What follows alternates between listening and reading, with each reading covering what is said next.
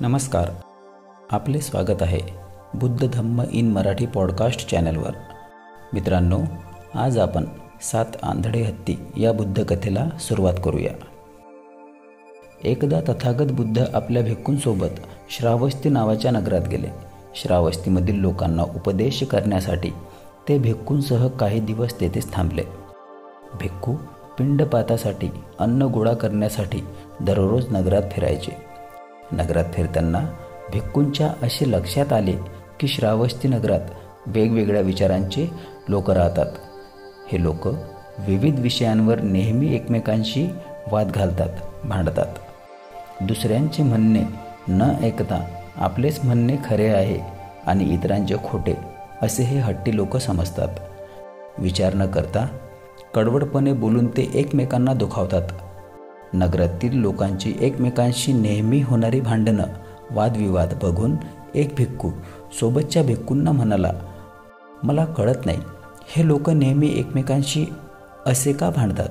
आपलेच म्हणणे खरे आहे असा अनावश्यक हट्ट का धरतात? यावर दुसरा भिक्खू म्हणाला बरोबर आहे तुझं. या लोकांची सतत होणारी भांडणं बघून मलासुद्धा हा प्रश्न पडतो.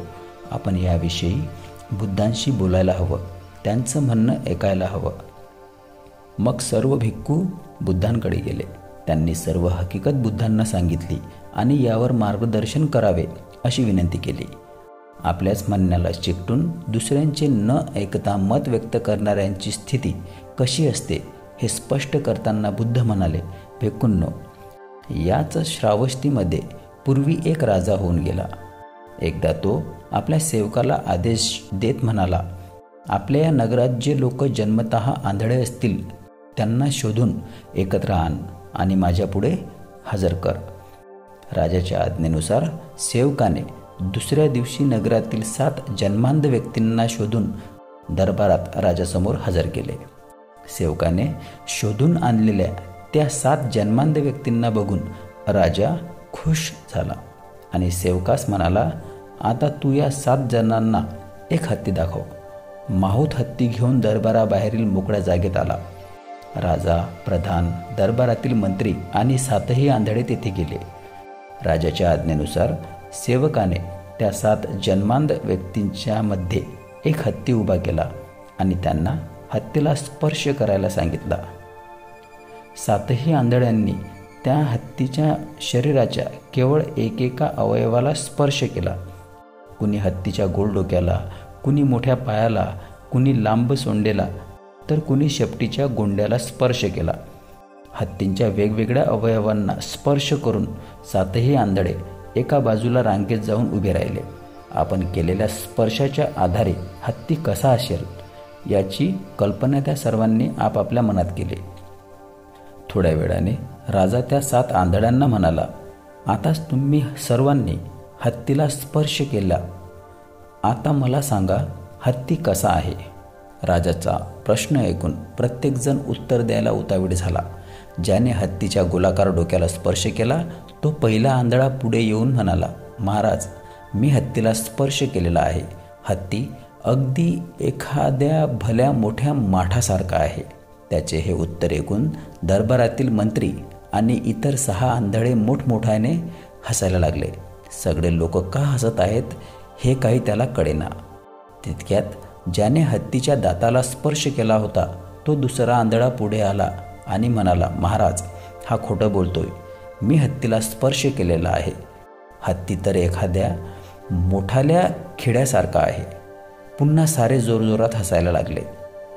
लगेच ज्याने हत्तीच्या सोंडेला स्पर्श केला होता तो तिसरा आंधळा म्हणाला वेडे आत तुम्ही दोघं.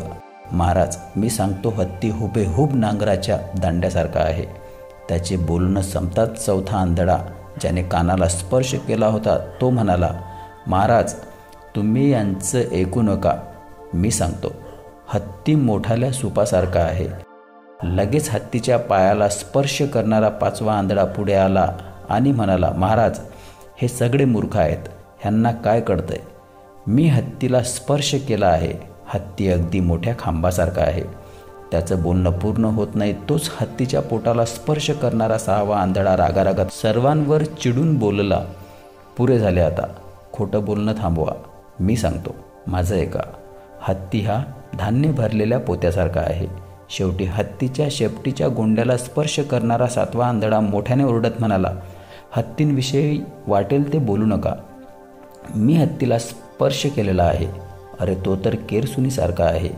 अशा प्रकारे प्रत्येकाने आपले म्हणणे उतावळीपणे आणि आग्रहाने राजापुढे मांडले. त्यानंतर सर्वजण एकमेकांशी जोरजोरात भांडायला लागले. सातही आंधळे एकमेकांवर अक्षरशः तुटून पडलेत.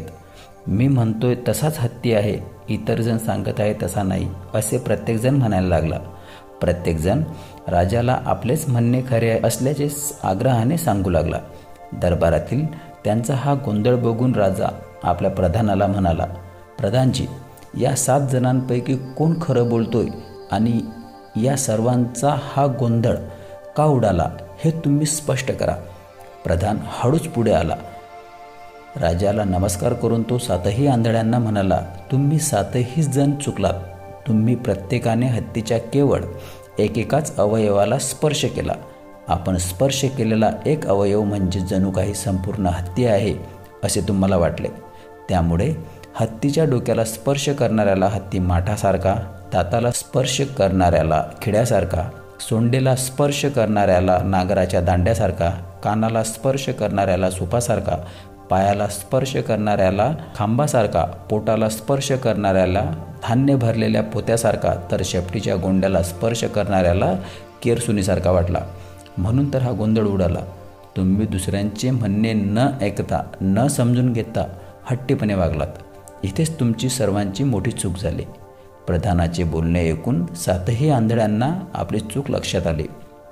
हा प्रसंग सांगितल्यावर तथागत बुद्ध भिक्कूंना म्हणाले भिक्कूंनो बघितलं? केवळ एकच बाजू विचारात घेऊन दुसऱ्यांचे म्हणणे ऐकून न घेणारे कसे फसलेत? उतावीळपणामुळे इतरांचे म्हणणे न ऐकणारे विचार न करता बोलणारे सातही आंधळे स्वतः चूक असताना इतरांना दोष द्यायला लागले. आपण स्पर्श केलेला हत्तीचा एक अवयव म्हणजे जणू काही संपूर्ण हत्ती असे प्रत्येक आंधळ्याला वाटले. त्यामुळे आपलेच खरे इतरांचे खोटे असे त्यांना वाटायला लागले. हेच त्यांची सर्वात मोठी चूक झाली.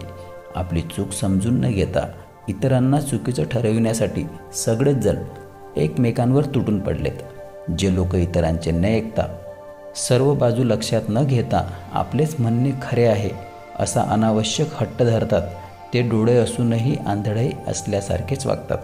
त्यामुळे आपली कुठे चूक होत आहे का हे आपण तपासून पाहिलं पाहिजे.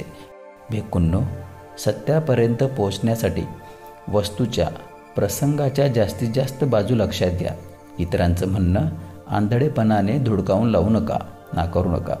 आपले मत व्यक्त करताना सर्व बाजूंनी विचार करा. उतावीळपणे न वागता इतरांचे म्हणणे शांतपणे ऐका. घाईघाईने आंधळ्यांसारखे आपलेच म्हणणे खरे आहे असा अनावश्यक हट्ट करू नका. बुद्धांचं मार्गदर्शन ऐकून भिक्खूंना त्यांच्या मनातील प्रश्नांची उत्तरे मिळाली. सर्व भिक्खूंनी त्यांना वंदन केले आणि उतावीळपणे न वागण्याचे कबूल केले. तात्पर्य बोध. घाईघाईत अपुऱ्या माहितीच्या आधारे निष्कर्ष काढू नये. आपलेच म्हणणे खरे आहे असा दुराग्रह करू नये. हट्टीपणे वागू नये इतरांच्या मतांचा सुद्धा आदर करावा. मित्रांनो मला आशा आहे की तुम्हाला माझ्या आवाजात म्हणजेच मिलिंदच्या आवाजात आजची कथा नक्कीच आवडली असेल. पुन्हा भेटूया एखाद्या छान आणि नवीन एपिसोडमध्ये तोपर्यंत बुद्ध धम्म इन मराठी पॉडकास्टला फॉलो करायला विसरू नका. आणि जर आपणास आपल्या बुद्ध धम्माचा प्रसार अशा नव्या स्वरूपात करायला आवडेल तर आपल्या मित्रपरिवाराला हा पॉडकास्ट शेअर करायला सुद्धा संकोच करू नका. धन्यवाद.